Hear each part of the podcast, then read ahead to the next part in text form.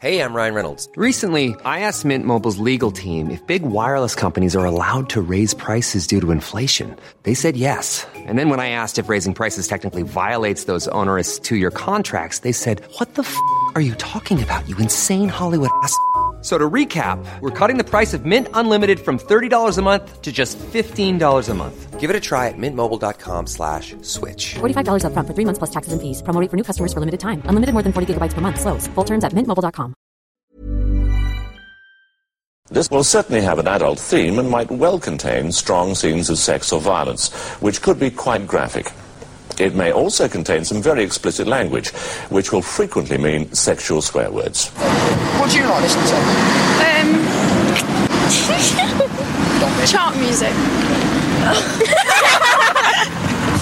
Chart music.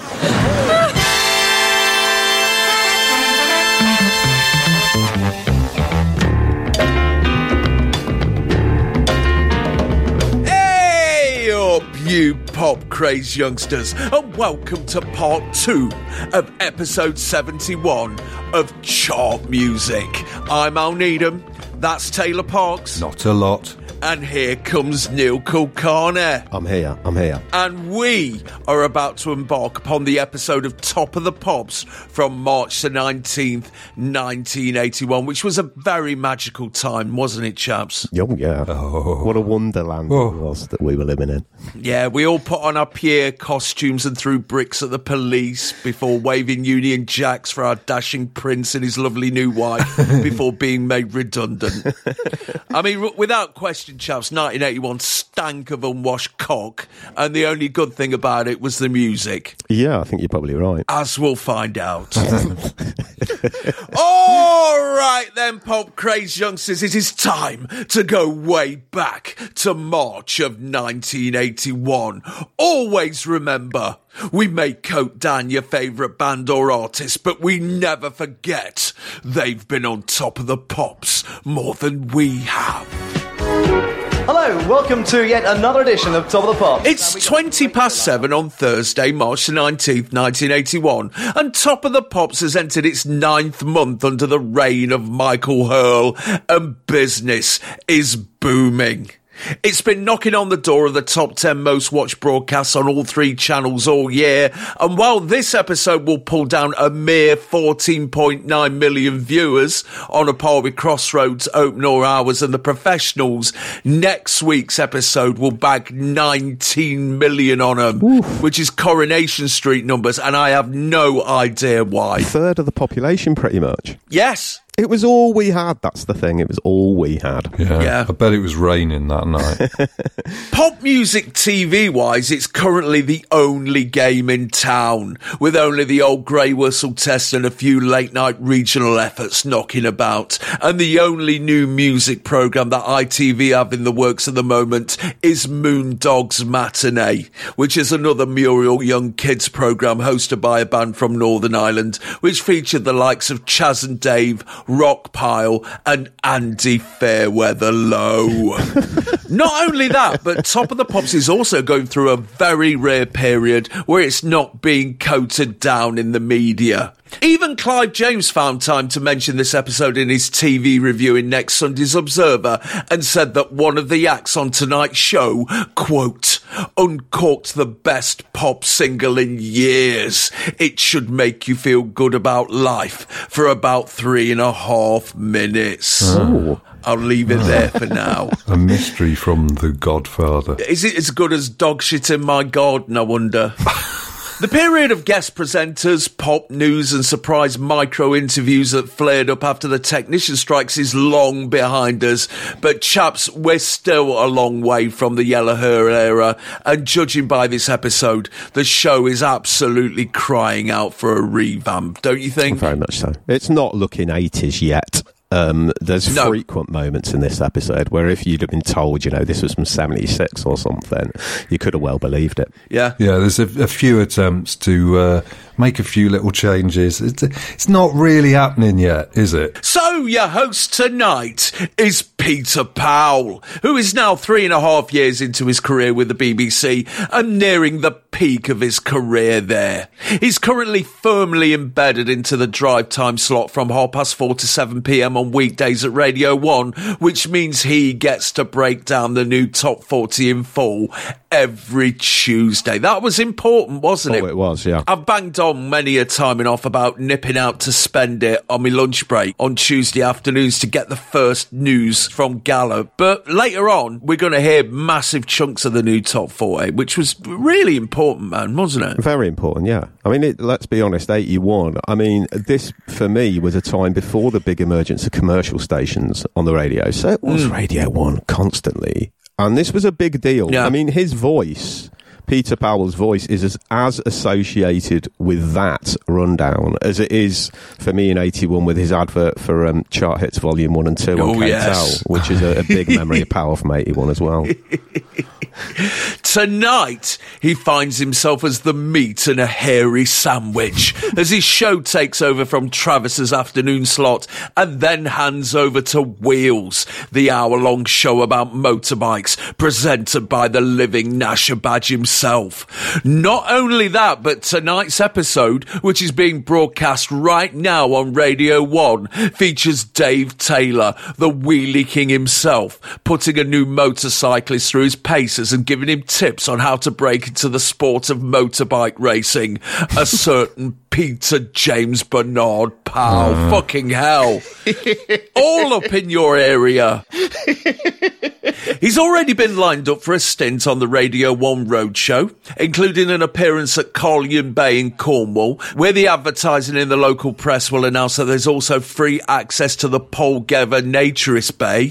Thank God it wasn't Travis's week to do the Roadshow. Mm. And along with Dave Lee Travis and Simon Bates, he'll be holding down a summer DJ residency at Tiffany's Ballroom in Blackpool, going head to head with a rival discotheque who will be hosting DJ slots this summer by Martin Shaw, Lewis Collins, and Dennis Waterman. Taylor, you'd go to professionals disco, wouldn't you? Oh, yeah. Can you imagine the, the calibre of ladies who'd be turning up at that? With Cowley at the bar fucking moaning that they're not playing anything ever. Yeah, all those ladies either wearing designer jeans or uh, calf length skirts and kitten heels. All of whom die before the end of the night to terrorists, no doubt. Yeah, but, you know, whatever. There'll be another one along in a minute. By the way, chaps, do you know who officially opened Polgaver Naturist Bay in 1971? I found out during my research. I was quite delighted. Ooh, 71. Someone in the entertainment realm. Reg Varney. Oh, your mm indicates that Taylor was close there. Bob Grant. No. Arthur Lowe? Freddie Starr. Oh, Jesus. Of course it was Freddie Starr. Sadly, he didn't go about as a nudie Hitler with a comedy swastika painted on his bollock. he was in a nice 70s leisure tracksuit. Uh, not Freddie Starr hid my hamster. Freddie Starr smuggled my budget. Ugh. This is Powell's 35th appearance as the host of our favourite Thursday evening pop treat, and he reached the summit of his profession when he hosted the 1980 Christmas Day episode, and is still the youngest member of a talent pool currently consisting of Richard Skinner, Mike Read, Tommy Vance, Dave Lee Travis, and Jingle Nonso BE. And there's been an attempt by the BBC to place him squarely within the ranks of the Disher. Hmm. Only last week he appeared in the pages of the Sunday Mirror Women's section as that week's action man, posing in the very latest off the peg casual wear. Quote, Britain's most popular DJ, Peter Powell, tells me that after three years of having no special girlfriend, he is now in love. Alison is a dancer and model, and I'm both possessive and proud of her, he says. I've never been happier. And you don't know her, she goes to a different school. How could a guy like Peter, aged 29, 5 foot 8 inches, with sexy dark eyes, square jaw, and fine brown hair, stay unattached for so long? Answer. Peter really stays still long enough for him to catch up. Mm. He's on Radio 1 every weekday afternoon. He's a regular on top of the pops. He's forever scurrying around Britain doing live DJ gigs. He recently received an award for his popularity from Prince Michael of Kent. What's the baseline for that? Being more popular than Prince Michael of Kent's missus? and when he's not working, he's playing football, squash, tennis, or sailing, windsurfing, or skiing. But I did manage to pin him down long enough to model his top of the pops among the latest in men's casual fashions. Two-tone beige nylon anorak by Adidas from Topman and Burton's, cotton shirt and stretched denim jeans by Vidal Sassoon from Way In at Harrods. That's a strong look. So yeah, everything's coming up, pal, but it's the last episode he'll ever present in his twenties. Article in the telly pages of today's Daily Mirror. Hitman Peter turns 30. Disc jockey Peter Powell is trying to grow old gracefully. Peter, who introduces Top of the Pops tonight, will turn 30 on Tuesday. I am facing being 30 like an ostrich with his head in the sand, hoping it'll go away quietly, says Peter. So, chaps, from next week there will be no presenters in their 20s until they're drafting Gary Davies and Pat Sharp at the end of the next year. Oh dear. Yeah. Gosh, end of an era. Yes. I love that article where at the start it said, uh, "So how can a man like this be single? He's five foot eight. he looks like a pre-chewed bolus of bubble gum, so desperately ingratiating that his face is folding in on itself. Oh, tightly folded bud." The flowers of evil. yeah, I mean, it's weird him turning 30. He's going to be 72 this year. I mean, he is 72 this year now, Peter Powell, God, which is yeah. mental. Um, but he's still looking good at this point. He's still, um, you know, looking like the party crasher killer from the hard way. He's very, very ambitious, isn't he, Powell? Always. Oh, yes. I mean, I read an interesting quote, which mm. might have been mentioned on chart music before, of his early ambitions. In this interview that I read, Powell said, I've always been interested in business. Mm. When I was 17, I was a salesman for expanded metal dung passages for piggeries. it was my dream to be a salesman for ICI. So there you go. You know, ICI's loss is our game. Oh, reach for the stars. yes. And then I noticed somebody across the sty masturbating a pig. and he got me into Radio 1. He knows where the bodies are buried, does Powell. Mm. I mean, think about Yeah. yeah. think about who he represents now, uh, particularly right now at this moment that we're recording this podcast. Mm. The whole Chiswick Mafia, the whole Schofield thing. Oh, yes. Yeah, he knows where the bodies are buried. But as far as presentation goes, chaps, we know that age brings maturity, mm. and we can see that in Powell, can't we? The perm has been replaced by a sensible haircut, and this is no longer the Mr. Wu Hey of 1977. You know, songs are no longer ace, hmm. they're excellent, and Yeah. the feet are going to stay on the floor throughout this episode, aren't they? Yeah, but you can tell he's still got his enthusiasm by the way he starts off. Hello, welcome to yet another edition of Top of the Pops. Which it, I like because it has a sort of desperate, death haunted world weariness, which is a little bit at odds with his upbeat demeanour. And mm. kind of, you know, he's like a slaughterman. Smiling ruefully as he slots a bolt through the 45th cow brain of the day, just sealed inside a meaningless, endlessly repeating sequence of episodes of Top of the Pops. We'll be there one day. It's hard to yeah. imagine, I know. Oh yeah, but I mean, he could have looked at his older peers at Radio One and slotted into one of their kind of categories, like DLT, for instance. But he's, I think he's taking cues from Jensen um, in being a, a safe pair of hands at this point. It is weird with Powell, though, isn't it? I mean, he's a man who hasn't aged well. I don't mean personally. Last time I saw him, he, you know, he was holding up reasonably averagely for Yeah. a hmm. man with a face that's essentially internal, um, bundled in like a Brussels sprout. Um, but then he was an early adopter of what was then called Keep Fit, wasn't he? Yes, Yeah, he yeah. was. Um, what I mean by not aging well is that his legend has grown tatty hmm. because he's remembered as a sort of second tier DJ, isn't he? Yeah. But he was a huge name at the time. But he's not really up there in the collective memory with well-loved figures like Travis or Bates or or Mike Read or even Gary Davies, right? But at the mm. same time, he's not down in that third tier of cultural amnesia with Paul Burnett or Adrian John or Dixie Peach or No. Me, Mark Page. He's on that sort of middle shelf with people like Richard Skinner. Yeah. Or, Yeah, yeah. or maybe Diddy David Hamilton, the, the Tony Gubba of music presentation. and with Peter Powell, it's partly because he's not got his own thing. You know, in the 80s, they had music DJs like Peel and, and Yeah. Janice Long and Ranking Miss P, Robbie Vincent, and Andy Kershaw loathe him or hate him. Um, and then they had the supposed personality DJs like Steve Wright. Yes. But it's the fools who tried to straddle that gap who've actually fallen into it mm. in the collective memory because nobody thinks about these in between blokes who, on the one hand, were entirely image orientated, but that image was just, hey, I'm a regular young guy Yeah, who yeah, yeah. quite likes his music. It was mm. just too bland to be memorable over time. But back then, Peter Powell was huge.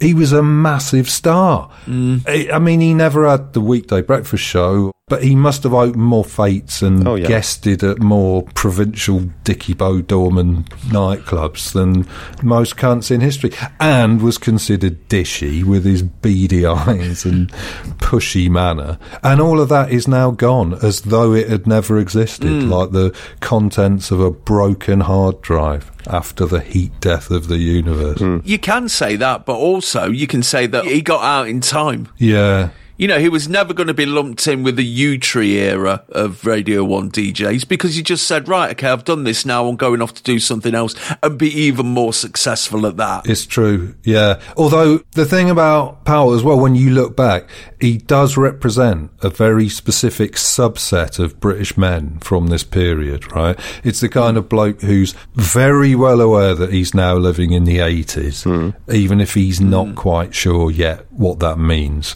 Uh, beyond Yeah. having shorter hair and, and straight leg trousers, right? And maybe a tight white t shirt promoting Sandwell Valley Nature Reserve or something like under the bomber jacket. But he's ambitious and he's positive in a way that didn't really exist in the 70s. That kind of Yeah.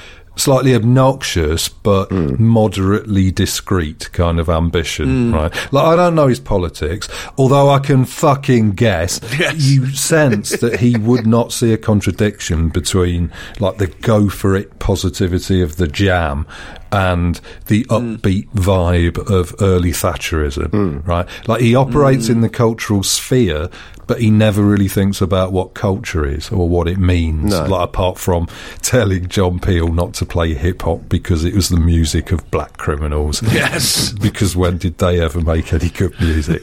He's got no ideas, but he respects himself for getting on and making it happen. Yeah. Do you know what I mean? In summary, he is exactly the kind of person who would describe the record Vienna by Ultravox as magnificent. Hmm. Yes. Well, he's a businessman more than a, a, a personality in a way. Um, I, I mean, you get the feeling even through his Radio One career that he ultimately what he's doing is networking. Yeah. You Yeah. know, he, he doesn't really want to foster a future career as the kind of voice of Britain, like fucking Noel Evans or Yeah. something. I think he just, yeah, uh, he he's a businessman who happens to have spent some time in his in his youth, in his salad days, doing this, presenting the most popular pop program on television. Yeah, he played his hand very well, didn't he? It's Yeah. just a hook. Like nowadays, he's like, "Hey, re- remember this face?" Yeah, yeah, like a Brussels sprout. He, it, but it's amazing, isn't it, when you look it up, the amount of people that he managed, what they Yeah, uh, yeah, musically astonishing. call talent management, right? He's managed Simon Cowell, Alan Yes. Deck, Philip Schofield, uh, and good God, Richard and Judy. Yeah, yeah. The television of white criminals. but I looked him up at Companies House, right? And it's quite the patchwork quilt, his record there. I'm not really a business guy. You'll be shocked to hear. but the list of companies that Peter Powell has co founded or hmm. been the president of and resigned from. That list is longer than the string of a stunt kite. One of those stunt kites that somebody else with the same name put their name to. Hello, welcome to yet another edition of Top of the Pops. And we got a great show lined up. We got The Who, we got Roxy Music, we got Duran Duran. And if you can handle that lot, then hopefully you can handle this. Because live on Top of the Pops tonight is Sharon Redd. And can you handle it?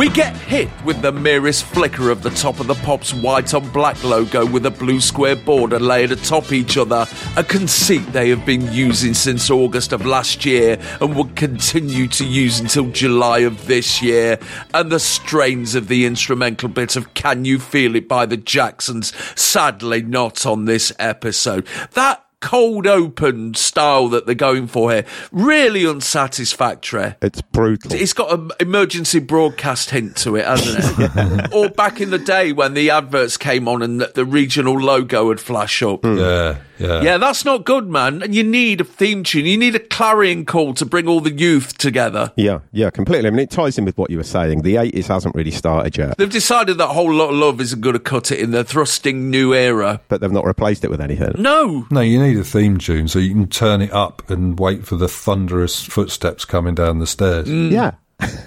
then the screen fills with Powell in a lemon yellow wind cheater with the sleeves rolled up, a jazzy blue mustard and wine striped shirt with the collar turned up, and powder blue slacks. Oh, new sounds, new styles, eh, chaps? Or powder blue slacks with a thin brown belt. Of course, yes. Yeah, you've got to have an eye for detail with this sort Mm. of thing. And introducing the next record with some of the slickest, sexiest dance moves ever Oh, busted yes. out by a man in a lemon yellow Yeah, wind yeah, yeah. cheater and powder blue slacks. It's a bit startling, this convulsion of youthful exuberance from a man dressed like Paul out of ever decreasing circles.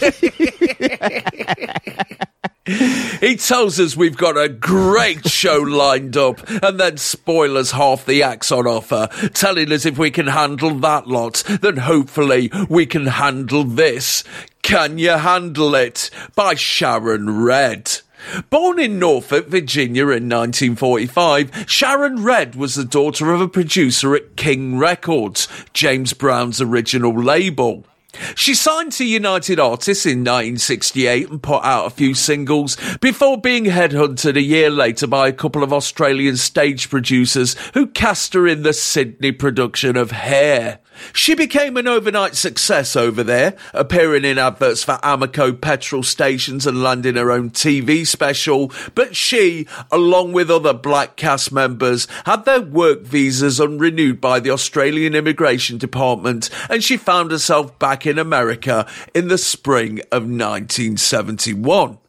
A year later, she was recruited into Bette Midler's backing singers, the Harlettes, and stayed there for six years, during which time she and fellow Harlette Charlotte Crossley popped up on an episode of Rhoda as Johnny Ventura's backup. In 1978, she signed to RCA, and a year later, under the name Front Page, put out the disco single Love Insurance. And by 1980, she had moved to Prelude Records, the New York disco label, who had D Train and Jocelyn Brown on their books. This is her first single release as a solo artist since her cover of Easy to Be Hard from the Hair soundtrack, which got to number 32 in the Australian chart in 1969. It entered the chart three weeks ago at number 60, then soared 17 places to number 43. And this week it's jumped four places to number 33, which has necessitated a big fly across the Atlantic for a top of the pops debut. And oh dear chaps, it's safe to say that this is the most disastrous welcoming party for an American since that episode of Dad's Army where Captain Mainwaring gets chinned twice. Fucking hell. Before we get into it, chaps, the first thing that needs to be pointed out is that immediately after introducing this, the camera sweeps across the studio floor. Powell, still in vision, breaks into a lumbering dad at a wedding dance. Oh dear. He's not doing the running Powell just yet, but he's uh. more one of those, you know, them thumb toys or push puppets or whatever you hmm. call them. Hmm. You know, when you got a zebra or something and you, you push it underneath and it flops. Yeah, yeah. Well, he's dancing like he's a push puppet and someone's just applied tiny bit of pressure. A flicker. But by some distance, he's not the worst dancer. Um, Oh no no no no no! But what we see here in the studio, not only from Powell but from the audience, is there's no other way of putting it apart from in a racist way. Oh. it's the whitest dancing I have ever seen. Should we talk about the single first? Should Yeah, we get that out of the way? sure, sure. Because that'll take half a minute. Because it's a fucking tune, isn't it? It's a great single, but what we're hearing here is not the single. No, no, no, no, no. if you actually bought it as a single or heard it on the radio, you'd get a prime example of New York post disco. Oh, and yeah, yeah. It- you have to listen to the 12 inch special extended version, which is nearly 10 minutes long and a fucking mint. The recorded version is this crisp, kind of glittering. I mean, it's perfect. It's one of those early 80s funk tunes. Every single detail is perfect. What Yeah. we have here is not that. I mean, like most singles of its ilk and era, it would have completely sailed over my head at the Mm-hmm. time. You know, that, that combination of hardcore funk and show tune flamboyance. But the performance we get, fucking hellfire. Yeah. It's as if Michael Hurll's trying to prove a point by lumping together everything that he wants rid of hmm. from Top of the Pops. I mean, I reiterate what we said earlier with regards to plenty of bits in this episode. If you'd have told me this was from 76, come on, it looks like 76. Yeah, yeah. There seems to be this powerful idea in the 70s, in particular, that if you give a crowd of young people the task of sitting down and doing an annoying series of hand gestures to do, Hmm. they'll be delighted. And like Cattle, they'll join this herd of idiocy. Yeah. And this is what we get here. If we've just talked about the record, we now have to talk, I think, about how the Top of the Pops Orchestra play this record. I thought this was all done by 1980. Hmm. No, no, no. The sound of Philadelphia cheese. Indeed. I mean, it's a typically shonky start, right? Before they actually settle into the song, um, there's a few bass mistakes and stuff. The use of the top of the Pops Orchestra dates it because, simply put, they never really got their heads around disco. No. did they? I mean, we keep saying disco, but what we hear is not disco. No. I mean, the point about disco, whether it's been made by Chic or, or whether it's made by ACDC, who I think makes some great disco records, is that the kick drum is a regular thump throughout. And not mm. to get too musicological, the kick drum, the bass drum hits not just in between the snare hits, but on each snare hit. That's mm. really key to disco. The Top of the Pops Orchestra, they play it with a normal sort of kick snare pattern and it instantly dates the song Yes. it dates the song back to the early 70s Yeah, and, yeah, and yeah. as ever with the TOTP orchestra, you know, it can't help but have that we've had a Watney's party seven each in the green room feel to it as well, you know. So, Or it'd be Arctic Lite by now. yeah, yeah. or Breaker. It's a shonky start, but they, they, they make it into a soul slash funk record, not a disco record. So mm. it's weird what we're hearing. the big question here I can't work out what she's singing into. Right. Because she's not holding a mic. Yeah, yeah, yeah, And yeah. she doesn't appear to have one clipped to that weird bodysuit mm. that she's wearing. And I've never quite seen this before on Top of the Pops. Wherever the microphone is, it's too far from her mm. mouth because the acoustics of the vocal are horrendous. So I can't tell. Is she singing into like a boom mic off screen, like what they would use to record dialogue on a sitcom? Maybe. Surely not. Do you reckon it was a hastily done sort of pre-recorded version hmm. that she did with the Top of the Pops Orchestra? Or I something? thought of that. Yeah. I thought of that, but I don't think so. And I'll tell you why. Because obviously it's not the record. It's no, the, certainly not the record. the record being a perfectly weighted production that sounds like a helicopter shot of some skyscrapers, hmm, hmm. um, Um, as opposed to this this two on the floor nonsense. um, so I was looking for any suggestion that it was that and that she'd recorded the vocal earlier while not dancing. But in fact, not only does it look like she's singing live while dancing, hmm. it fucking sounds like it too. Hmm. Because every time she bends off in one direction, the level drops. Right, right, right. So it's very confusing. This clip is up on YouTube, but it's got the record dubbed over. Of course. but at least you can say that the audio fits the chaos of the scene. Oh, Um, God. With all these kids rowing the boat like they're Yeah, in yeah. school assembly. it's like you might as well have had girls tying plaits into the hair of the girl in front.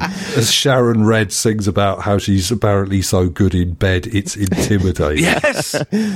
I mean, the kids are all sat round on an elongated platform Yeah. and they're doing a fucking group blockbusters hand jive years before it was such a thing, man. Yeah, yeah, yeah. It's appalling. It is appalling. There's this particular young lady who I don't want to pick on, but she does look like she could be in her mid 60s, to be honest with you. but she's doing it so stiffly. And so confusedly and bewilderedly, you know, Mm. because there's there's finger points involved in this thing that they're getting the Mm. kids to do, and the points she does are so fatally just not right on the beat. I mean, it's interesting watching any group of British dancers, to be honest with you, ever, because Mm. you can see the people who actually do dance to music. Uh, Yeah. They've sort of just got it in their shoulders and their groove, you know? But some people are just incapable. I don't know how they live. And there's plenty of those in the audience here. Um, it should be mentioned that a small modicum of, of satisfaction is provided by Legs and Co. in the background. Okay, yeah, Legs and Co are there as well. I mean, they are still doing. They're doing that rubbish. Um, I've just trod in dog shit move. But, Yeah, um, yeah. They're in the Doric Chitons again, looking like they're doing a keep fit demonstration before some Christians get fed to the lions. Yeah. and also, like, Legs and Co. nearing the end of their working life. Yeah. Mm. Quite literally left on the shelf here. Oh, for yes. the first Yeah, yeah. time in their lives. Relegated to this distant bookcase thing. Mm. And then a bit later in the song, they're let down from the shelf, but they're still not allowed out of their technical area. Mm. They've got a little painted off bit in the corner, but, and still having to wear industrial knickers in defiance Yeah. of this obsessively upskirting cameraman. like, why else are they on a raised platform? Yeah. Um, it must have got tiresome, even for game girls like Legs and Co. Yeah. right? In fact, this here is the last ever appearance of Pauline Peters, Oh. who left the legs this week Right. to be replaced for the final six months by Anita Chellamah, the Right. Doug Yule of fixed grin hoofing. Actually, no, no. It's more like when Ron Wood joined the creation because hmm. that was also for a very brief period right at the end and because they're both better known for what they did afterwards. Right. In Ron's case, the Faces and the Rolling Stones, and in Anita's case, Toto Coelo. Oh, yes. she ate cannibals. Yes. It was incredible. And as a founding member of the Toto Coelo Ultras, I am the bloke holding the megaphone with his back to the performance. Um, I won't have anything bad said about it. By this time, Legs and Co are pulling double shifts almost every week, you know, doing their own routine and backing up some band. Hmm. And I always assumed that it was because, you know, Michael Hurll wanted to jack up the Daddy's faction. But now I think, were their contracts on a p- performance basis and Hurll wants them gone as soon as possible? so he's just squeezing maximum value out of them before they're off. Well, instead of saying you signed up for 52 weeks, you signed up to 52 performances. Ah, see, yeah. So we get you in two at a time and uh, knob you off early. Yeah. Also, lest we forget providing a visual contrast to two man sound. Of course, yes. Serves neither party. You know, Legs and Co. are being pushed off to the side, and, you know, no one puts Legs and Co. in the corner. and meanwhile, Sharon Redd, she's there slinking about, telling everyone she's just the best shag ever. And she's doing it while standing next to lots of younger women yeah, there is that. in shorter skirts. But, but to be fair, I think Sharon is the star here, um, not just because it's her record. I think she looks great, and she's got this great sort of uh, black Yes. spangly dress on. She moves great. Her performance background that you mentioned, you know, being in hair and things like that, is clearly there, and she puts it across. I mean, with this lumbering, fuck awful arrangement, um, which has its pleasures. Don't get me wrong. Like all Top of the Pops orchestra stuff, it has its interesting, slightly beard up pleasures. But um, yeah, she, she comes through it okay. The audience do not. No. It's a great opportunity for us to see the youth of 1981 and a fucking hell. Yeah. Dear me, they're dressed so appallingly that if he had had the time, Steve Strange would be standing in their own front doorways and refusing them entrance to the outside world. no, sorry, this is not for you. There's a couple of little punkers though in there, isn't there? There's, there's like Yes, there there's are, like a yes. few dotted about, and they're actually some of the best dancers, to be honest with you. Yeah. the punks that are dotted in this audience, they they provide some nice sort of moodiness later on in this episode as well. But yeah, is there anything more dispiriting than seeing British children forced into the Blockbusters fucking dance? Um, It's well Cheggers plays pop, isn't it? yeah, yeah, yeah. I mean, they should have just given them an inflatable to jump up and down on. Yeah, I mean, in fairness, nobody's going to look cool doing that school assembly. No. But, I mean, No, no. rarely has Top of the Pops felt more like a church hall dance and sausage sizzle, which at heart is what it always wanted to be, complete with stranger danger. But without the sausages, which were the best bit. you know, when you watch these old Top of the Pops is on a downloaded file, and it's straight from the BBC VT. So sometimes at the end they run on past where the TV broadcaster Yes. cut it. So after the hmm. credits, you get the yeah. whole of the closing song with the audience dancing, and then at the hmm. end, hmm. when it stops, you hear the floor manager barking at the kids to leave the studio, and it really Yeah. does slice through the the jollity like an oxyacetylene torch. Like you're at the supposed to be at the greatest party in the world, and then the second the music stops, some old blokes bellowing like, "Thank you for coming. Now please leave the studio instantly." and it's a bit of a jolt, you know. Yeah. But ladies and gentlemen, you now have nine seconds to vacate the building before we uncage the hyenas. they will be laughing. You will not. Good luck, children. This clip has got that same atmosphere, but while the fucking show is going on, Yeah. Hmm. what needs to change, and I think Hurll realizes it pretty soon, is that this thing of piling the stage with the kids, Yeah. that's got to change for a fucking start off. I mean, if you're going to rebuild a set and make it like a nightclub, put the kids out in the nightclub, put zoo hmm. cunts up on the platforms, and yeah, just don't let shit like this happen again. Because even though the record itself, even in this iteration, is not a No. bad start to the show, the staging of it's pretty awful. Sharon does come through okay though. Apologies for repeating myself, Pop Craze youngsters, but when we covered Department S in our live show last year, I quoted their interview in Smash Hits in May of this year when they were on Top of the Pops, and I'm quoting it again. Seven o'clock on a Wednesday evening, and in Studio 3 at the television centre, a hundred teenagers are milling about beneath the white arc lights of Top of the Pops. Flick Colby, the American choreographer of Legs and Co., gets up on stage to tell them what comes next and how to dance to it.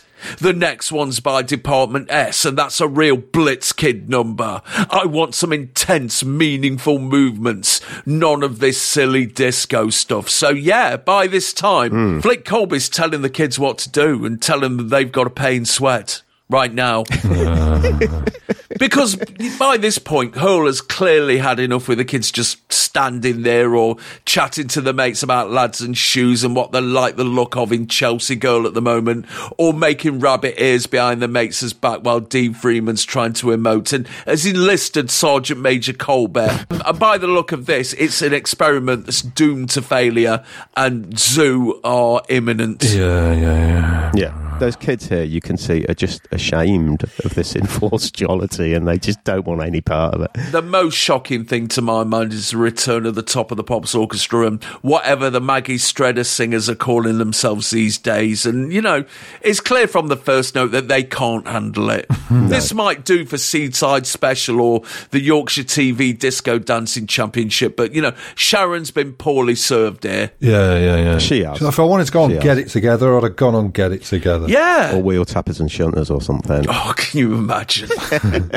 so the following week, Can You Handle It nudged up two places to number 31 somehow and got no further. The follow up, Love Is Gonna Get Ya, failed to chart, but she roared back in 1982 with Never Give You Up, getting to number 20 in November of that year. Ten years later, DNA, the Tom's Diner remix hit makers, collaborated with Redd on an update of Can You Handle It, which got to number 17 in February of 1992, sparking what should have been a comeback, but she died of pneumonia three months later, at the age of 46.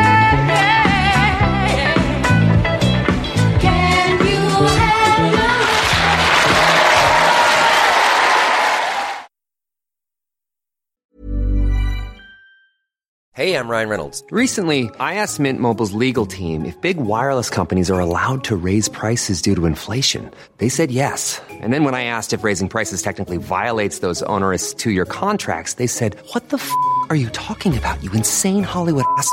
F- So to recap, we're cutting the price of Mint Unlimited from $30 a month to just $15 a month. Give it a try at mintmobile.com slash switch. $45 upfront for three months plus taxes and fees. Promo rate for new customers for limited time. Unlimited more than 40 gigabytes per month. Slows. Full terms at mintmobile.com. Mother's Day is around the corner. Find the perfect gift for the mom in your life with a stunning piece of jewelry from Blue Nile. From timeless pearls to dazzling gemstones, Blue Nile has something she'll adore. Need it fast? Most items can ship overnight. Plus, enjoy guaranteed free shipping and returns. Don't miss our special Mother's Day deals. Save big on the season's most beautiful trends. For a limited time, get up to 50% off by going to BlueNile.com. That's BlueNile.com.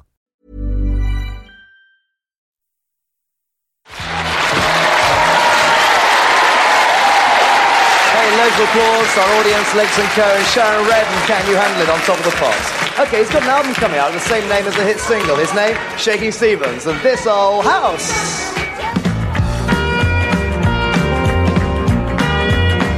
This old house once knew children. This old house once knew a wife. How?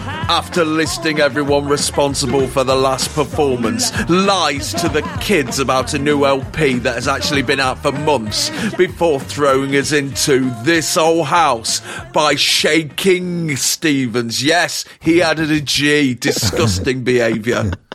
Simon Bates wouldn't do that. Simon Bates knows when to snip off a G. Born in Evansville, Texas in 1908, Carl Hamblen was the son of a preacher man who founded the Evangelical Methodist Church. In 1931, he relocated to California and became the host of the radio show Family Album, whilst nurturing a career as a country singer-songwriter. And in 1934, he became the first artist signed up to the American subsidiary of Decca. He rapidly became the most popular radio personality in Los Angeles, but the fame got to him and he became a rabid pisshead and gambler. But in 1949, he turned up at a Billy Graham crusade in LA, an event which Graham later claimed was a turning point in his own popularity and bank balance.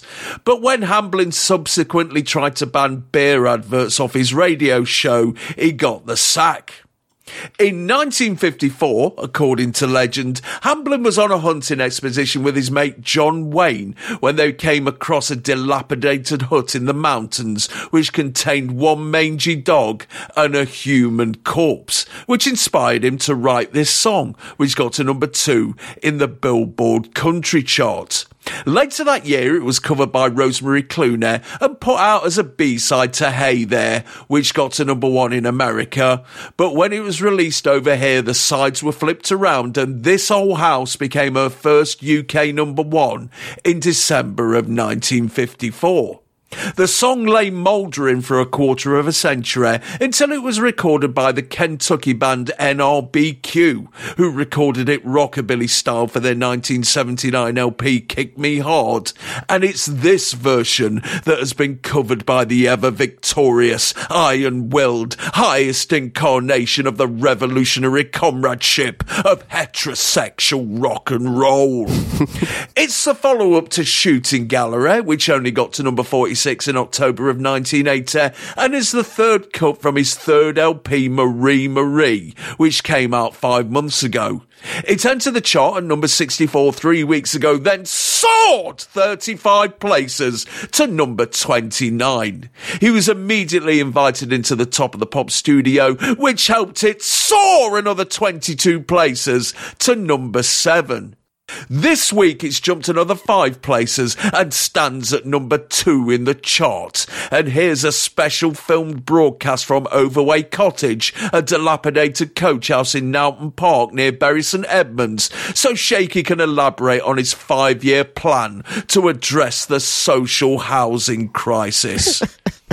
yeah, Powell fucked up there when he said it was from an album that was coming out because Epic have retitled Marie Marie to this old house in the wake of this becoming a hit. Right, right. You know what? I don't think I've ever have I ever talked about Shaky before on chart music. I'm not entirely sure I have, which is remarkable, really. That is. Yeah. Because for the rest of us, it's got to the point now where every time he comes on, it's like your brother in law's drop round without texting first. it's like, oh, hello. It's like an easy familiarity, but without a great deal of affection. And yet, if you saw him in trouble in the street, you'd feel duty bound to help out. Yeah. Not that Shaky would ever find himself in trouble in the street. No, no, but he was everywhere in my life in '81. Ooh. I think this video was probably my biggest first memory of, of Shaky, and and I think the start of my liking of him. He's got that insanely good-looking dad. Dave Bartram look. He- He's even he's even better looking, and that jet black coiffure is all important. But in '81, he's mm. everywhere. You know, I mean, Yes, he's he on is. Des O'Connor. He's on Cannon and Ball, on Swap Shop. I mean, two of my most serpentine memories of him is that he's on Jim'll Fix It. Oh, yes. Yeah. Two appearances really stuck in my head. I mean, there may well be more of them, but the, the two ones that really stuck in my head. There was one where two kids just write in and they, and they want to dance with him, basically, and that's it. Jim, can you fix it? So they dance with him doing this old house, and you know, the jingle noncer tells the little girl that she's very pretty, and the little boy that he's a great mover. Um, it's a bit grisly, but there's a bizarre faint memory I have that perhaps a pop craze youngster can confirm or find, uh, uh, where a girl she wanted to stay in a posh boarding school for the night. That was her wish, Right. right? So she goes, she does the kind of posh boarding school stuff. They have a school disco to Japanese boy, actually. Right. But then later on, there's this really bizarre moment where, where all the girls are in the dorm, you know, waiting for lights out. And um, Shaky just turns up to kind of check if they're all okay. And yeah, No, you dreamed that, Neil, surely. no, I, I swear down, I have not dreamt that. Shaky just turns up. He turns up in the dorm. He checks they're all okay. He doesn't tuck them in or anything, but um, they're all sort of very excited to see him. Shaky of the dorm, man. It sounds like a stripping ginty or something. But yeah, I mean, it, you know, it's appearances like that that obviously by 81 uh, turned him into a household name, giving him the commercial momentum to make this a big hit. After quite a long journey, obviously, you know, he's been doing rock and roll revivalism since the since the days of fucking Sha Na Na, really. He was the only other guy doing it. He's Shay Nay Nake, In, isn't he? indeed, indeed.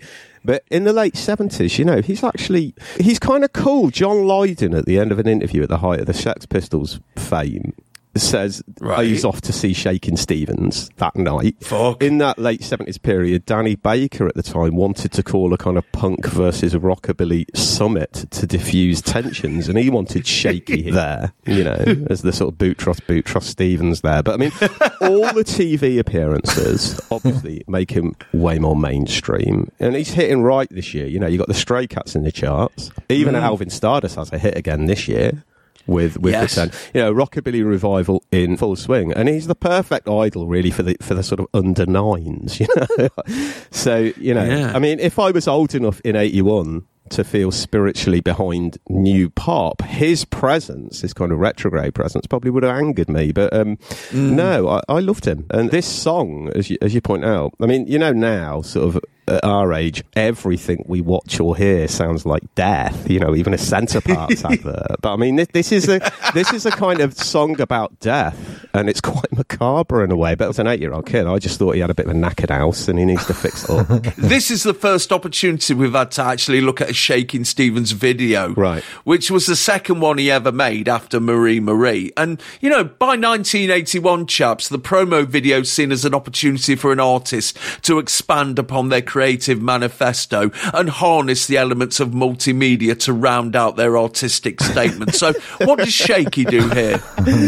he sings it in front of an old house. Yeah, it starts with him leaping from the veranda over a camera, mm. giving the audience a tantalising denim upskirt shot, mm. and then there's a bit of panther-like jiggling about in front of this dilapidator's house until he seizes the means of production and drives the axe of revolutionary socialism into the rotting stump of capitalism.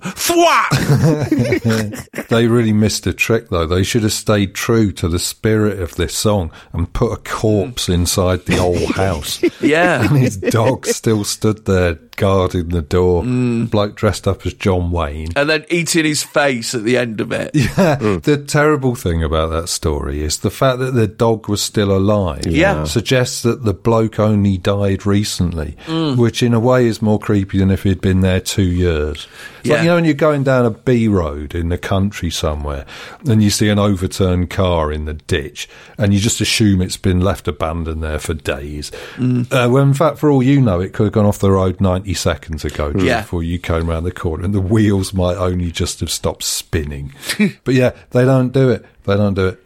There's a corpse in an armchair and a starving dog behind the green door.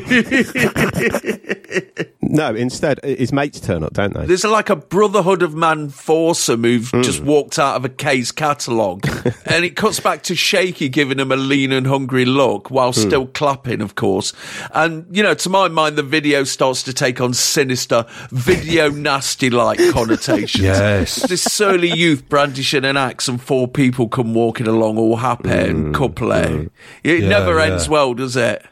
no, and it looks like a video nasty as well. Yes, it does, Because of the strange way it's lit. Yeah. Because it's not shot on video, it's shot on 16mm film, which is less forgiving in gloomy conditions. Mm. So on some of these shots, there's a an eerie glow with the very dark shadows behind.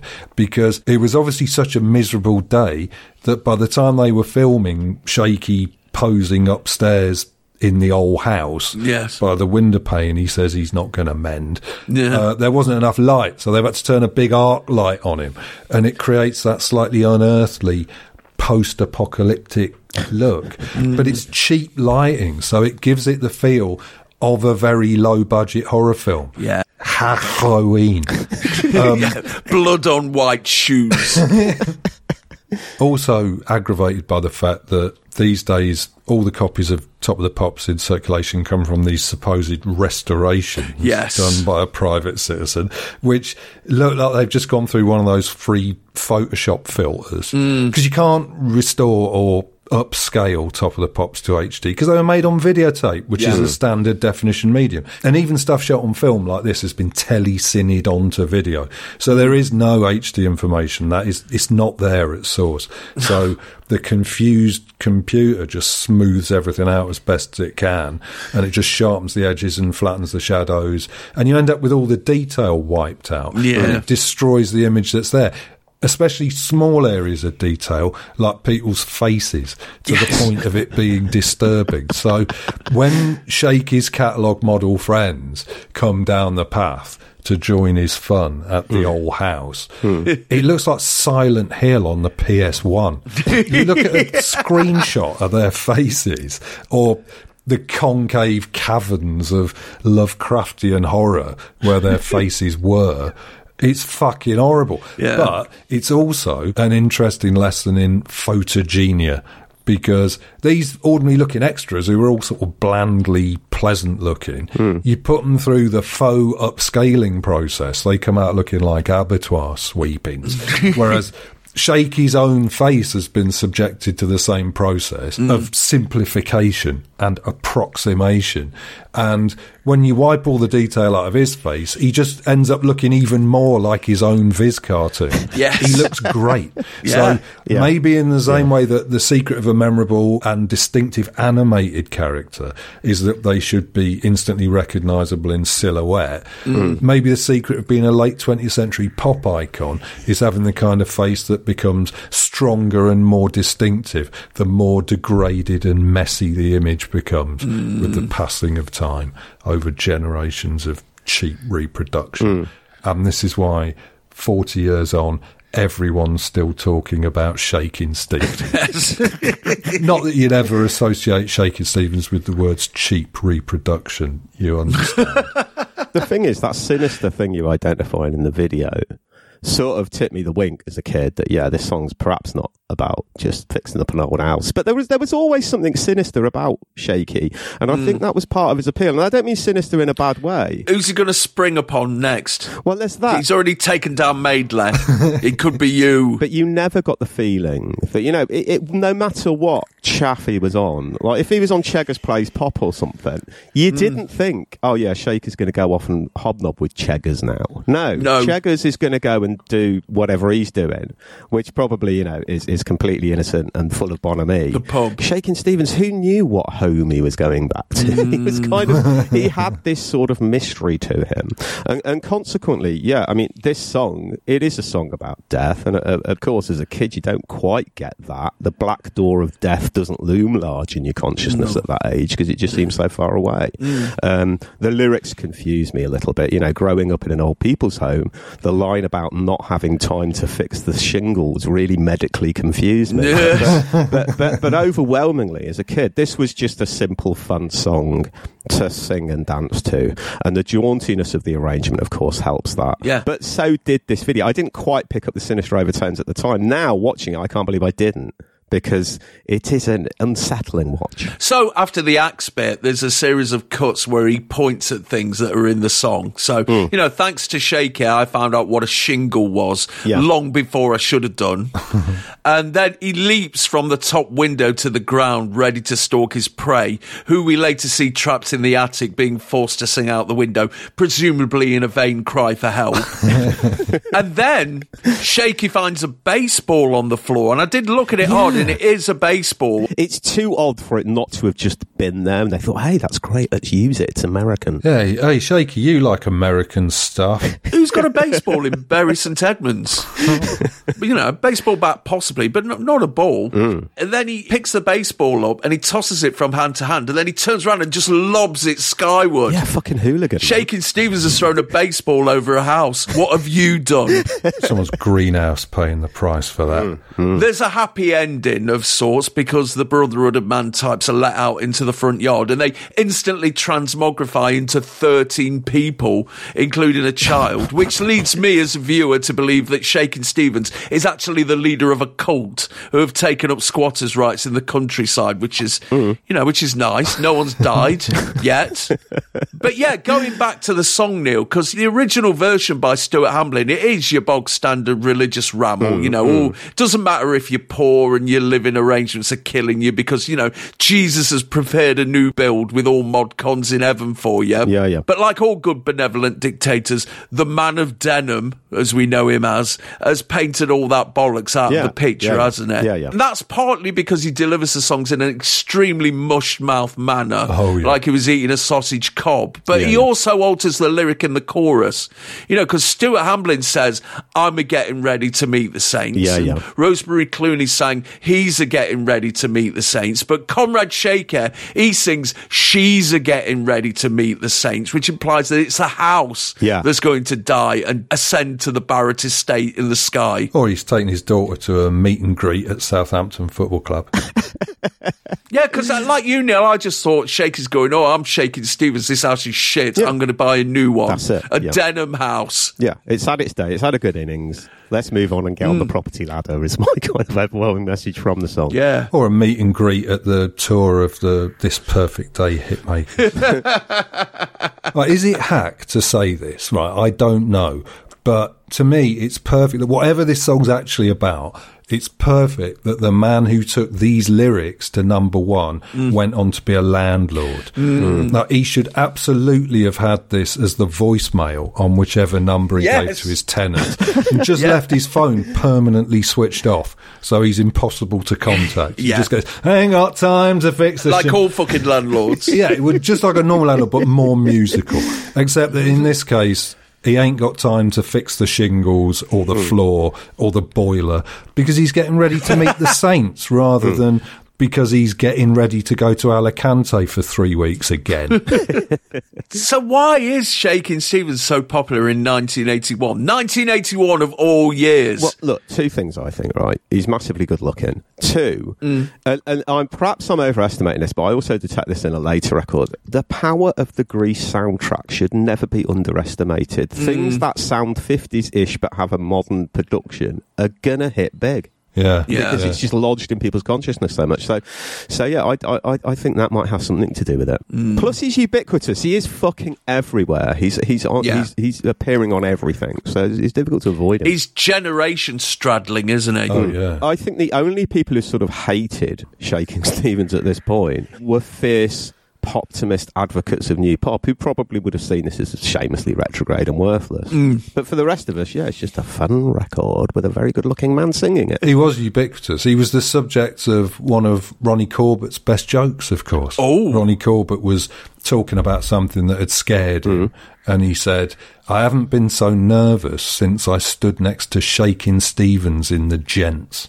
Which, if you don't get that joke, what it's saying is it, he's suggesting the image of Ronnie Corbett being showered with urine hmm. as a an uncontrollably gyrating Welshman pissing like a horse insists on standing right next to him at the urinal, despite the fact that, like an unmanned garden hose, his penis is flapping around everywhere hmm. because of the shaking, hmm. and is sousing the the pint-sized discursive storyteller in gallon after gallon of 50s revivalist piss. And Ronnie's just standing there with waves of piss dripping down the lenses of those iconic black frame Mm. glasses, like. Like the windscreen of a Mercedes in a car wash, or the rainy windows of a Glaswegian tenement in his Scottish homeland, wringing out his Lyle and Scott V-neck into the sink. You know, what? Imagine if it all went in his mouth and all that. Oh, gross. I should say, by the way, I did go and check that joke before I quoted it to make sure I got the wording right. Because, like all writers or people who call themselves writers, I know there's nothing worse than someone quoting your work, especially the jokes, and getting it just slightly wrong mm. after you spent a very long time getting it precisely right. Such is the insatiable perfectionism of the creative genius. You know, Oscar Wilde was once supposedly asked, Oscar, what did you do this morning? And he said, I removed a semicolon from one of my poems. And they said, How did you spend the afternoon? And he said, Putting it back in again. Mm. This is what it's like. We wouldn't know anything about this stuff, of course, but I guarantee you that whoever wrote that joke for Ronnie Corbett will have laid in bed tossing and turning, flipping that sentence backwards and forwards in their mind for hours, Mm. looking for the perfect structure, really earning their three piece suite and cocktail Mm. cabinet. and this is why comedy writers are paid such outrageous sums of money Mm. because you get the rhythm of the sentence wrong and you lose the gag. Everything rests on linguistic precision. It's like a surgeon, your mirth in their hands. Mm. Just one slip and you've got a pancreas hitting the floor with a wet Mm. slap. It's terrible. Can you imagine the repercussions if Eddie Large had ever told a joke that wasn't funny? Yeah. That would have been that. Career over. You'd have had to go back to living off Sid Little's dinner money. and it needs saying, by the way, this old house, right? I think this is best shaky. This is best shaky for me. Mm. It's his best one. Right. Not that I'm going to sit around listening to it, but um, in terms of getting those jitters in your legs when you're eight years old, this is the one. Oh, I think this was the single that just turned me squarely against Shaker. Right, right. I removed myself from all that Ted shit, and here it was again. Yeah, yeah, yeah. And when it got to number one, oh Jesus! Yeah. Yeah, but your age difference, Al, that's the thing. You were sick of him by now. Complete age difference because while I was watching Top of the Pops, if I was allowed to watch it in the living room, this would come on and my dad would be like, oh, fucking hell, yeah, finally. finally something good. And the, and the knees would start going and everything. and it was like, oh, God. Yeah, I can imagine it's not sitting well with a young mod. Yeah, yeah. No. yeah, It's yeah, yeah. rocker shit in it, you know. yeah. And in No Escape either. You know, I mentioned earlier that episode of Summertime Special that Yes. I watched. And Shaky's on that, Of right? course. Mm. And it's genuinely fascinating because for a start, he's introduced by Rod Hull and Emu, but alas, from a safe distance. Yeah. Yeah. So We don't we don't get to see what would have become the featherweight title bout of early eighties light entertainment. but also because Shaky performs a live version of this old house. Oh, backed yes, the, I've heard the that. summertime special band. Yeah, who make the, the top of the pops orchestra sound like Booker T and the MG. Yes. Um, they do. And he's got the most unnaturally twinkly eyes I've ever seen, and he doesn't mm. seem to be able to remember the words very well. Yes. Now, admittedly, this old house does have three verses, but he's been singing it all year. Every day, Mm. over and over again. And yet there's moments where he just seems to be doing what you do when you're walking around your flat singing a song out loud. Yeah. And you can't quite remember how it goes. So you just make some noises with your mouth that are similar phonetically. Like the greatest ever example of this being uh, Jimi Hendrix's version of All Along the Watchtower. Yeah. Which is a track I listen to quite a lot because in East London there's always a low flying police helicopter overhead. and the only way to make that noise sound good is to put on All Along the Watchtower and pretend you're in the Nam. Um, but he seemingly recorded that song without knowing the words West Nam. which which when you're doing a Dylan cover is bordering on mischief, but you can hear him. He goes, uh, "None will ever on the mine. Nobody of it is worth." Uh, it's just gibberish. But on that record, by the first guitar break, nobody cares, right? But when No. it's shaky, smouldering into the camera, and he's going, "All right," and they're going, "Sure, right, I feel- I feel that."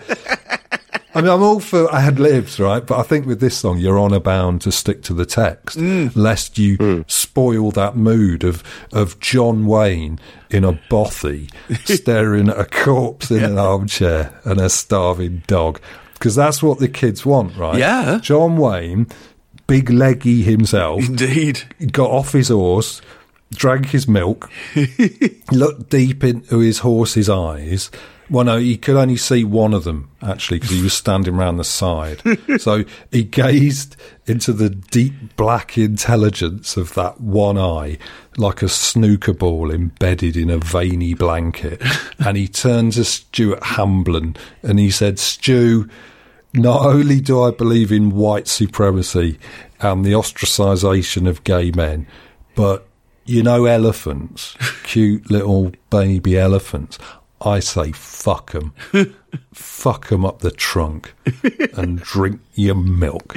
And then spring arrived and they both went home. It was one of the defining moments, you might almost say iconic moments mm. in rock and roll history. And without that history, this song is almost meaningless. Yeah. Yeah, I mean, look, but the thing is with Shaky, what what's crucial to me with Shaky in this period is he has the appeal of a of almost a cartoon because he's impervious to analysis as a child. Mm. You don't look at Shaky and think, "Oh, I know the person behind that," Yeah. or "I know the background behind that." He's just fully formed. Utterly impervious to analysis, never really revealing anything about himself in anything that I was exposed to. Mm. So he couldn't be demystified. Look, I'm not saying he's a bewitching kind of spellbinding figure. It's Shakin' Stevens we're talking about. But there was no sort of um, background to him. Do you know what I mean? I mean, not that I knew about as an eight year old. Mm. You just got the idea that, yeah, he was on all these TV shows, but that didn't demystify him because you just got the feeling that afterwards he went on being Shakin' Stevens. He just walked around being Shakin' Stevens Yes. in his life. And, and you know, Yeah. that's really important as, as a Jumping kid. off things. Exactly. That's really important as a kid. Just climbing up things and then jumping off them. it would take him half an hour to get to the shops because he'd have to jump on things and climb up Yeah, them. pioneer of parkour. But no, you're onto something, Neil, because, you know, out of all the mock and roll acts of the 70s and early 80s, Shake is the only one who plays it without the slightest trace of an element of humour. Hmm. You know, Showaddywaddy never took themselves seriously, neither did Darts or Rocky Sharpe and the Replays, or, you know, even Coast to Coast, Yeah. who are currently at number five, but sadly not in this episode. But no, Shaky, he's, he's not joking, is he? No, he takes his bubble with him, you know, everywhere he goes, and, and it never gets punctured, and that, that's really Hmm. the appealing. mask never slips. Exactly. Yeah, grown more serious with age as well. Have you heard his new song? No, I Oh, haven't. yeah. I've heard it's. Is it? Is it Ace? No, it's called All Oh. You Need Is Greed. It's a Mm. it's, it's like condemnation of uh, of today's money focused culture. You know, Mm. maybe nowadays the shaking is largely involuntary, but the social conscience is still glowing white hot. You know, Mm. it sounds like a Bryan Adams twelve inch extra track. Right. It's nice that he gives a fuck, I suppose. And what a thrill to Mm. be lectured on greed by a buy to let landlord. Yes. Invigorating. yeah, but it shows how he's not been forgotten because there was a lot of excitement about that, Yes. wasn't there? You know, about him coming back. Yeah. I've detected more excitement about the new Shakin' Stevens single than, like, I don't know, Siouxsie and the Banshees going on the road. Mm. It, it's, you know, people are, oh, wow, Yeah. he's Yeah. back. Wet leg, wet who? It's only one leg I'm interested in, and it's going. and yes, Neil, it is only March, but you know there is going to be a whole lot of shaking going on in 1981, especially during what the kids are going to be calling the summer of shaker, because he's going to be the focal point of Let's Rock, which is Jack Good's latest attempt to do Oh Boy Again, an 18-part series made by ATV in Birmingham for American television. It's already been out in America, and God knows how they reacted to it, but it'll launch on ITV in July on Saturday nights, featuring Shaker, Alvin Stardust, Joe Brown, Lulu, Den Hegarty, and all the original TED singers that are hmm. still alive. Have you seen that? I have. And and you know what you were Fuck saying about me. you know what you were saying about not smirking. That's the thing. That's what Mark Shaky is different because a lot of people on that show, especially Joe Brown, Yeah. um, smirks their way. Or it's fucking awful that program, man. It's a- headache. That show. It never stops. It Yeah. And it's just a racket for about twenty Yes. minutes, and yeah, it's horrible. Starts off with a racket, and then here comes some more racket with some other old bloke. Yeah, yeah. But Shaky Man, he puts himself about. There's one scene where um, I can't remember what the song was because he didn't do his own songs on No, that. no, no. But there's one scene where he's doing his pieces and he's in front of this enormous jukebox that's got a record player on the top, Hmm. and you see Shaky going up this absolutely fucking massive ladder. You know the the, Hmm, the type of ladder you that they use in a studio to change the lights. Goes up to the top of there, holding this massive cardboard record. Yeah. You just look at it, and you just go, health and safety, anyone? yeah, yeah. But he doesn't give a fuck, man. No, he doesn't. It's about rock and roll. Does he not jump off in slow motion? No, sadly not. but the standout moment of that series, because there is a compilation of it on YouTube hmm. and in the video playlist, they have the rocking shades being joined by the cast and audience for a rousing version of the 1958 Jesse James song, South's Gonna Rise Again, complete with fucking Confederate flags aplenty. Uh, oh God, man. including one massive one that comes down and obscures about half the audience. And the audience are brandishing pro rockabilly banners in the same font as the ones that the kids used to hold up in Tiswas. Oh, dear. If Chris Tarrant organised a Ku Klux Klan rally, this is what it'd look like.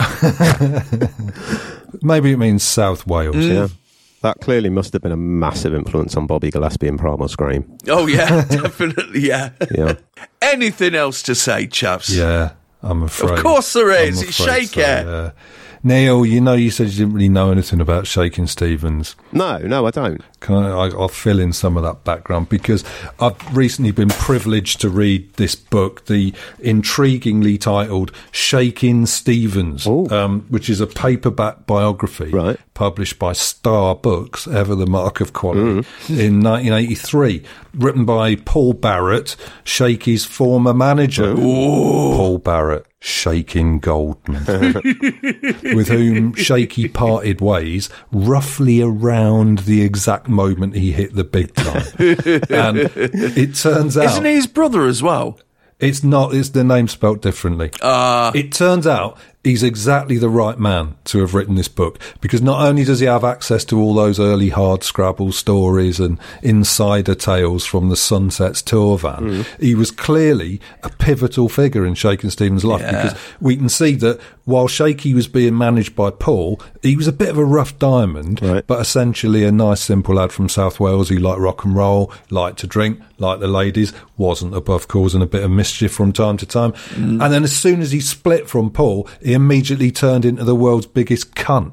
Now, that might just be a coincidence, but surely it's far more likely that Paul's steadying hand is what made the difference. And Shaky was led astray by his subsequent, much more high powered and far more successful manager, who, Mm. if this book is to be believed, is also a complete bitch. Um, very sad what happened to him, I now understand.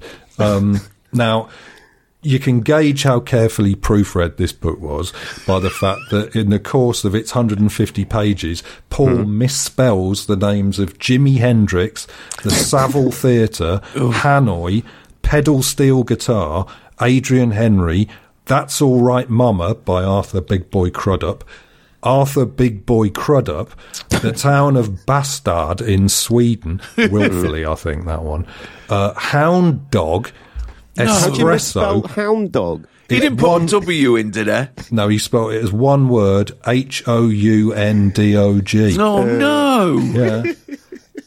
Clark Kent, Muff Winwood, and, and so on and so on. I mean, there are some revelations in here, right? Like the fact hmm. that Shaky is actually a natural blonde. No. Didn't know that, did you? Yes, it's true. Or that his status as Comrade Shaky is really reflected commitment from Paul Barrett Yes. and Right, some of the right, right. Sunsets who were proper commies and organised all those CPGB benefits.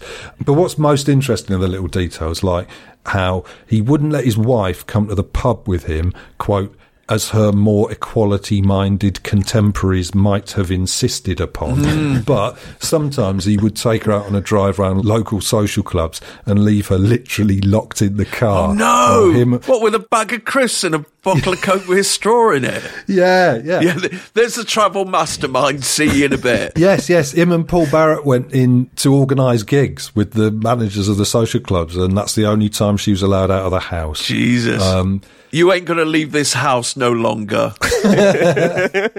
There's also that story that we've already covered on this podcast where they play Kenneth Tynan's daughter's birthday Yes. party, and Shaky cups off with a certain flame-haired Irish Yes. authoress and guest on the first ever episode of Question Time.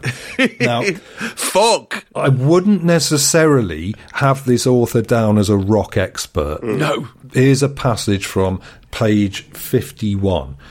It was early November, brackets 1969, when John Lennon appeared at a peace festival in Toronto wearing a white drape suit and playing a couple of rock and roll numbers. It reached the ears of the rock fans in England as something of a joke. John Lennon had never before expressed a love for their music. right. Okay. And I'm not 100% sure about his assessment that if the soul of Elvis flew anywhere after his death, it surely would have flown into the young Shaking Stevens. or even that Shaking Stevens is. He exists as a phenomenon. However, he got there is a matter for the academics to debate. He doesn't particularly care. Mm, that's where we come in. Exactly. Yeah, you're too kind, Paul.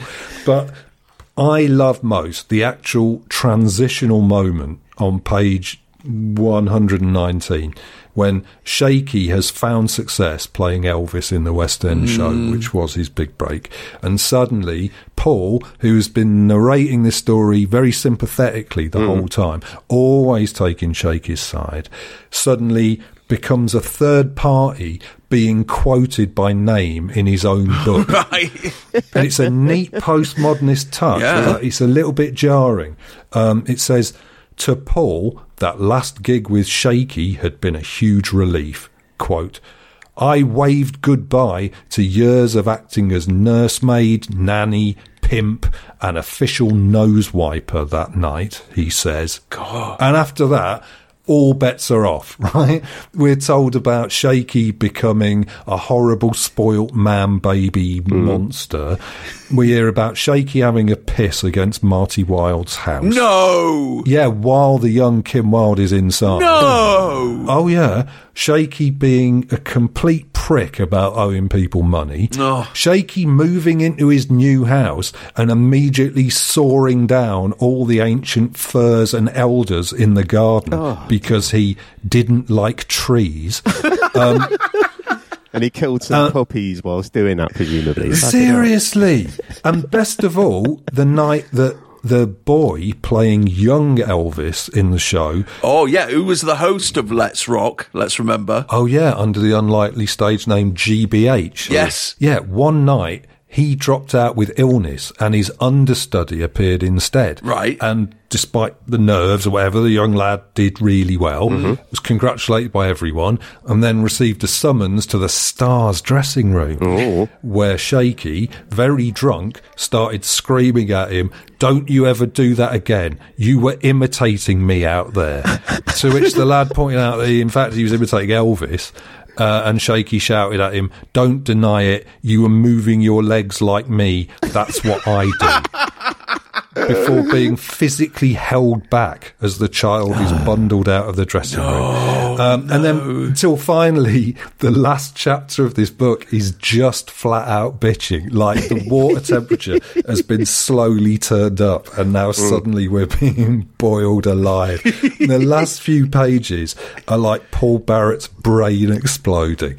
Um, I'll read you the, the last paragraph of this book. Right. Shaky is constantly being quoted as having had a hard time of it on the way up the ladder to success. It wasn't all that hard, actually. Any sleeping in the van was done either on the way home or if it broke down, although Paul Barrett was affiliated to the efficient RAC for many years. Hotel rooms in Europe were of excellent standard. Paul insisted on it as part of any European deal.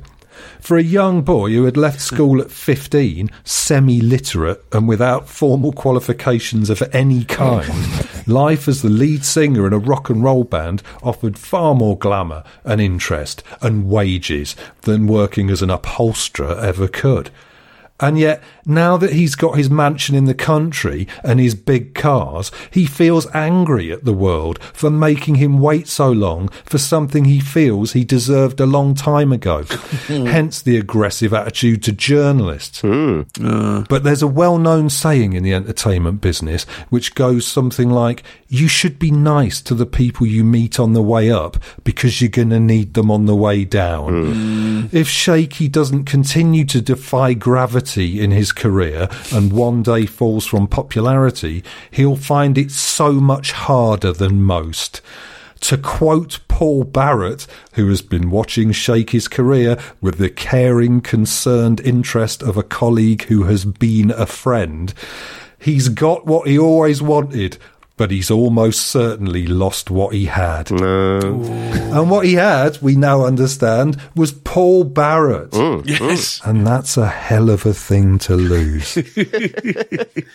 So the following week, Comrade Shaker, after choosing his enemy, this week's number one, prepared his plans minutely and slaked an implacable vengeance upon them before going to bed satisfied upon the summit of Mount Pop for three weeks in a row, eventually being usurped by a single we're going to hear later on. It would finish the year as the fifth biggest selling single in 1981, one place below Prince Charming and one above Vienna. The follow up, You Drive Me Crazy, spent four weeks at number two, held off the top spot by Stand and Deliver, but he went back to the rocking up an old tune bag for the follow up to that and took Green Door to number one for four weeks in August. An overweight cottage still stands today after it was bought by a local architect and converted and refurbished, offering 2,150 square feet of well proportioned living accommodation, an L shaped reception room, a double aspect sitting room with an open fireplace, four double bedrooms, and a double cart lodge, which went on the market in 2019 at nearly 700 grand. I did some of the notes for this one in a cafe on Bethnal Green Road, and Right. it says here in my notes, and I quote. Two beautiful women in their early 20s at next table laughing, sat here on my own trying to think of something new to say about Shaking Stevens. Perhaps I should introduce myself, that might go well. Mm. Ask them if they can think of something new to say about Shaking Stevens. Help what has happened. Sweet bird you are, quicker than a falling star. But it's a tough world. Mm. Nobody ever mm. said it wasn't going to be a tough world. And did you? No, of course not. Ain't got time to fix the shingles. Ain't got time to fix the floor. Ain't got time. Oh, J.P. Seaman from This Old House is at number two. And it's been some time since Colin Blunstone blessed the British TV scene. But he's together with Dave Stewart, who created his version of the Jimmy Ruffin classic. It's at 30, and what becomes of our broken hearted?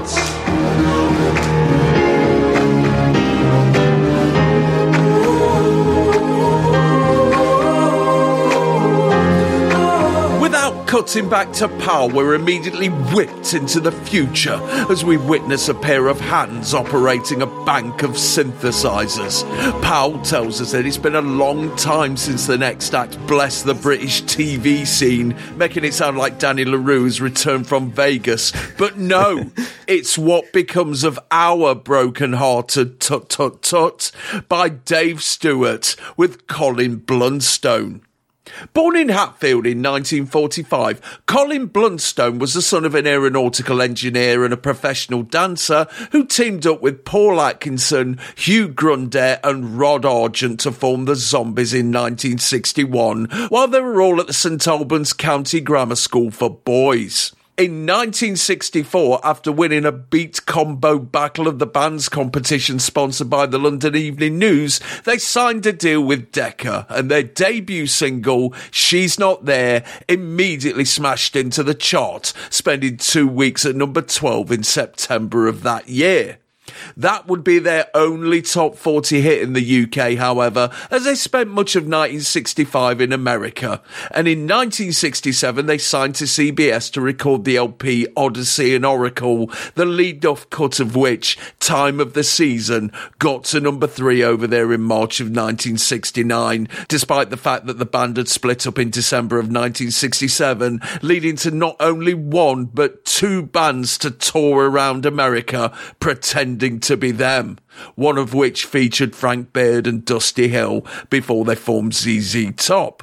Blunstone had quit the music business after the Zombies split and had worked as an insurance clerk for a while, but the success of Time of the Season encouraged him to return as a solo artist, recording a new version of She's Not There under the name Neil MacArthur, which got to number 34 over here in the last week of 1969.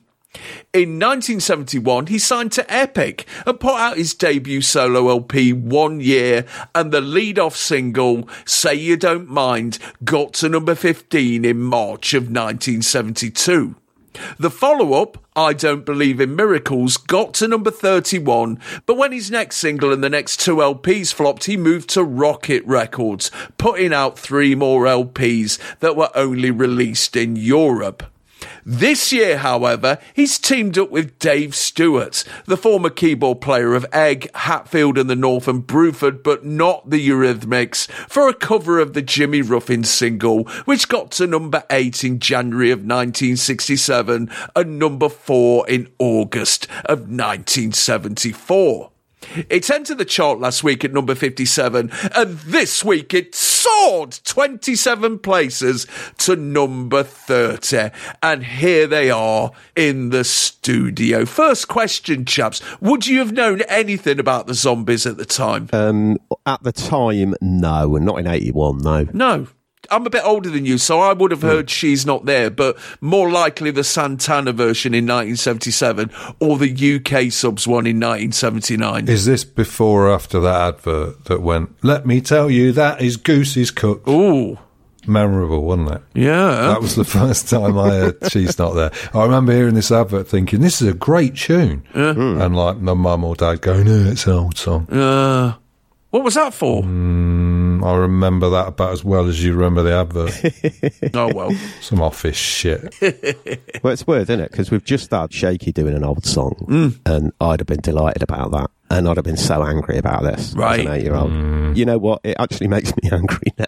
Really? Having More to listen to it angry. for chart music. But, well, in a way, there's too many oddities here in a sort of pop cultural history sense in my head to deal with. What we have here we have essentially a, a sort of prog rocker in a way from hmm. Hatfield and the North, backing a 60s psych pop singer, playing a vintage Motown song electronically while wearing a pill t shirt. Hmm. I mean, I think the key word here is bankrade, basically. this, will, this will be a hit among oldies and perhaps for a few youngies who like their synth. It's tainted love for dads, isn't it? This. Yeah, yeah, yeah, yeah. But, uh, you know, whereas Tainted Love, the thing is, you know, the differences in the Soft Cell version of Tainted Love to the original are delightful. The differences with the original here are, are really key. Mm. Blunstone, I mean, he has got one of the clearest, most liquid voices in British pop. Mm. Um, it's a great voice he's got. Yes, he has. So that means in this version, you know, there's no oomph or grit here, Mm. like the Jimmy Ruffin version. Yeah, and he's not clapping with massive gold bangles on and eyeliner. He's not. But that suits Stewart's arrangement, Mm. which occasionally breaks off into these sort of odd passages of nothingness. That the song happens, but in between, there's like these demo of the presets on his keyboard, basically. You know, Mm. a journey around his Ace keyboard. So this would have angered me. This would have angered me as much as the sort of spike punk in the front row um, of Yes. the audience. Who clearly didn't have to stand there, No. just decides to go stand there and look totally disgusted with the whole thing. it is dad synth. It's one of those songs. I mean, Dad synth, there's a genre to conjure Mm. with, isn't it? it is. It is. God, but what I else is going to be in that? Well, it's things like Jean-Michel Jarre and things. You know, It's My Party by Of Dave course. Stewart and yeah, Barbara yeah, of Gaskin. course, of course. I think the kids would have known of the original. I did at the time. I mean, we've mentioned on Chart Music before that this is one of the greatest songs ever when it was done by Jimmy Ruffin. Mm. I knew of it by the time this came out, and I didn't approve. Look, Bunsto's got a lovely voice. Mm. It's a well appointed, well tooled voice, but it's not the right song for him, I don't think. You want Mm. a bit of grit with this song. It's about having a broken heart. So, Yeah. you know, um, that that's lacking. And what Stewart fills things out with is all a bit proggy. It's a bit pre Howard Jonesy. It's a it's it's not pleasant. I'm honestly not sure who's the worst Dave Stewart. this one, the one from the Eurythmics, or the one who fucked my cousin's hamster to death. Easily done. yeah, well, I'll certainly trust you on that. this sideline of taking old songs and doing them in a self consciously modern style, hmm. you know, like a more basic BEF. Yeah. I don't like it. I, don't, I hmm. didn't like it then, and I don't like the modern equivalent, which is ukulele Trustafarian time, hmm. Hmm. you know, hmm. or some indie band doing, hey, listen, this is a pop hit, but we're playing it as though it were real music, Yeah. i.e., worse. And it's tired to complain about that stuff, but the point is, we're still getting that kind of stuff, even now when complaining about it has become old hat. Yeah. Never mind the stuff itself. So at this point, it's a bit like being an evolutionary biologist and meeting a fundamentalist Christian who says, ah, you believe that one day a fish just turned into a monkey. It's like you spent 35 years developing your understanding of the most arcane intricacies of your speciality. And then suddenly you realize the power is with people who aren't just totally ignorant, they're frighteningly ignorant mm. and they're looking down their nose at you and they're in charge. You know what I mean? It's like we're sitting at home splitting the pop cultural atom in between counting out two pence pieces and scrubbing mould off the shower. And these cunts are basically banging two rocks together and grunting. and they've just taken delivery of a new Ferrari Monza. Hmm. You know, cunts. Well, I say good luck to him. Colin, he, he looks very Mr. Lucas in his shiny powder blue suit at first, as, as he's obscured by the spiky hair of that punk youth. But, But that's the best bit because yeah, it's, it's, it's the camera trying to swing around the conker shell hair of a 1981 punk mm. because his spikes are obscuring Colin Blunstone's face, mm. or rather. The underside of Colin Blunstone's face because it's the usual top of the pops camera angle, so it looks like you're giving him a fucking blowjob. but it's possibly the most authentic image of mm. bog standard 1981, hmm. right? As opposed to the curated modern memory version. Yeah. It's a, a 60s relic in a sports jacket, grinding out a last few grand, semi obscured by an 18 year old who's four years out of date. Yeah. There was, there was a lot of this. Yeah. Yeah, yeah, yeah. What would that lad think of Dave Stewart wearing a pill t-shirt, eh? Hmm. I, maybe I, uh, you know what? Maybe you know when they were coming on stage before the floor, you know, when the floor manager got them on the stage, the punk saw that T-shirt and thought, Ooh, and went and had a look. But yeah, Yeah, get looks- up the front. Exactly, he looks bitterly disappointed. I mean, they're both being retrograde, obviously, because like Taylor says, this guy's four years out of date. This spiky conk punk, he he literally looks like yeah, one of those ones who was posing for Japanese tourists for a quid a pop in 1978. you know, when it was all over. But yeah, um, yeah it, it, it's it's grimness. It's and, and, and you know it's weird because you know I was I was having lots of fun listening to Shaky literally 30 seconds ago, No, and then here's Neil. another old song. And I'm hating every minute of it as an eight year old, most certainly. Is that because you could associate yourself more with old houses than you could with broken hearts? it's simple at that age, is it? It's just, Mm. um, it's just, this has got to be, this hasn't, fuck this. Yeah. You know? But when the camera pulls back and we see Mr. Lucas in his full pomp, it, hang on a minute. He's actually come dressed as Shakin' Stevens, hasn't he? He's got the collars turned up and he's even got white fucking shoes on. God, just as well it was only a Shakin' Stevens video this week, or uh, Colin Blunstone would be summoned up to a dressing room at the end of the show for a, for a dressing down. It's a neat preview of, of just how dull synthesizers can be as well. I mean, Yes. you know, there was an awful lot of synth excitement in this period, but this was a reminder that, yeah, in the wrong hands, they could just be turned into an even more syrupy version of normal music, if you like. Mm. Yeah. And I mean, it, this is such a good tune, you can't completely kill it. No. No. But there's nothing gained by removing any trace of a groove and Hmm, replacing it with that on the beat school assembly piano and this sort of not the nine o'clock news idea of what synth pop was. Yeah. You know? It's not age well because it's neither an honest human statement nor a, a, a shiny electronic thrill. Hmm. Hmm. It just, like you say, it sounds like a demo of some new equipment Yeah. that he's knocked up on a wet Wednesday. You know, it's not thought through. It's not really an attempt to create anything. It's completely unserious, but also completely humorless. Yeah. So Yeah. who cares? Like the only conceivable human reaction is so what? Yeah. So what? I mean, it, he he plays the melody like one handed um, in the instrumental break, and just how much better would it have been if I don't know, it had done it uh, with a dog bark sample or something like that. total gimmickry. Whereas whereas he's demonstrating the kind of classiness of these the, the, this kind of instrumentation, and that and that's what's boring about it, and that's what's you know it's not uh, top of the pops, is it? This this is afternoon plus at best. Oh, yes. And the terrible thing is, they pumped out pipefuls of this shit. Mm. Oh, yeah. Dave Stewart and Barbara Gaskin. Mm. Yeah. In their folie à deux. Like all through the 80s and 90s. Even into this century. Really? They kept on getting stuck into these old songs like mm. Fred and Rose. They put out thousands of of pointless CDs full of stupid electronic cover versions released as albums just because they could. Mm. They kept putting out singles too. There's a version of The Locomotion Yes. from 1986, Yeah. a year before Kylie Minogue's somehow more successful version. Mm. And it sounds exactly as you would imagine a Dave Stewart and Barbara Gaskin cover of The Locomotion released in 1986 to sound like. Presumably he owned the studio because there's no way they made a living from that. Mm. you know, that and working with Victor Lewis Smith, which Yeah. is the other thing he did. At least it's a, an arresting contrast. Mm. And he did the music for most of Victor Lewis Smith's shows. So he, he did sing If You're Glad to Be Gay in the Doctor Who theme, which was a work of genius. I would imagine that would be his handiwork, yeah. Mm. yeah.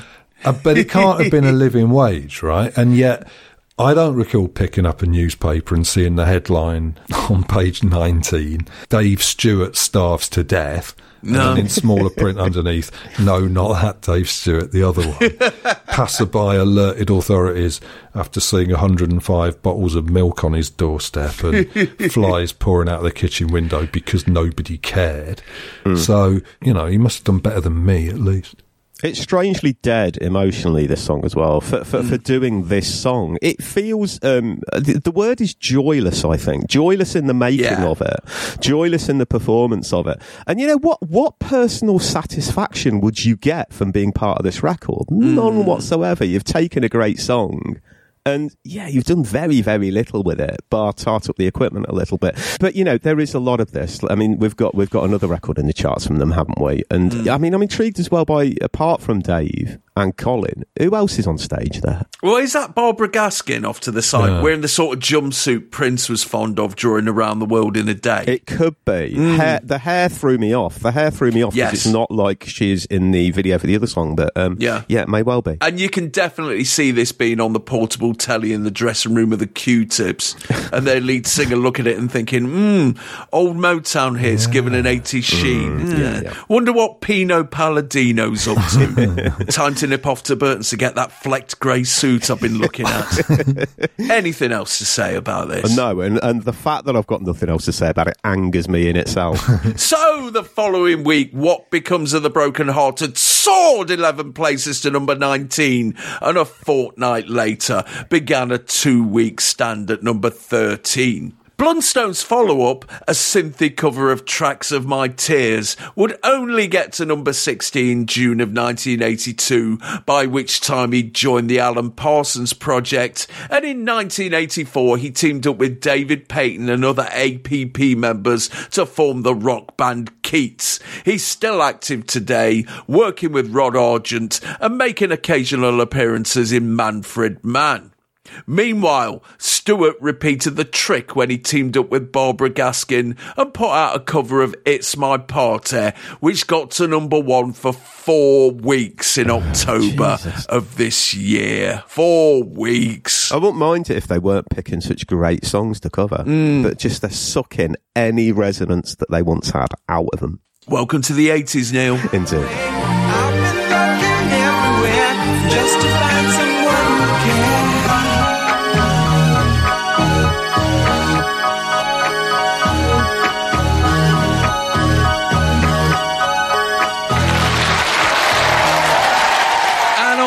Ah, that note, pop craze youngsters, we're going to step away from this episode, catch us breaths, and come back hard tomorrow because ooh, we've got some big names coming up.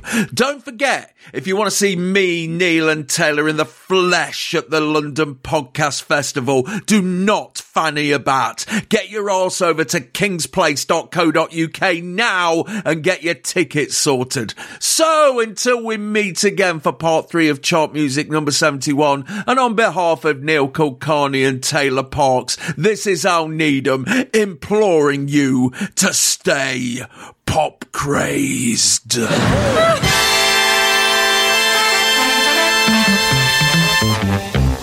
Chart music.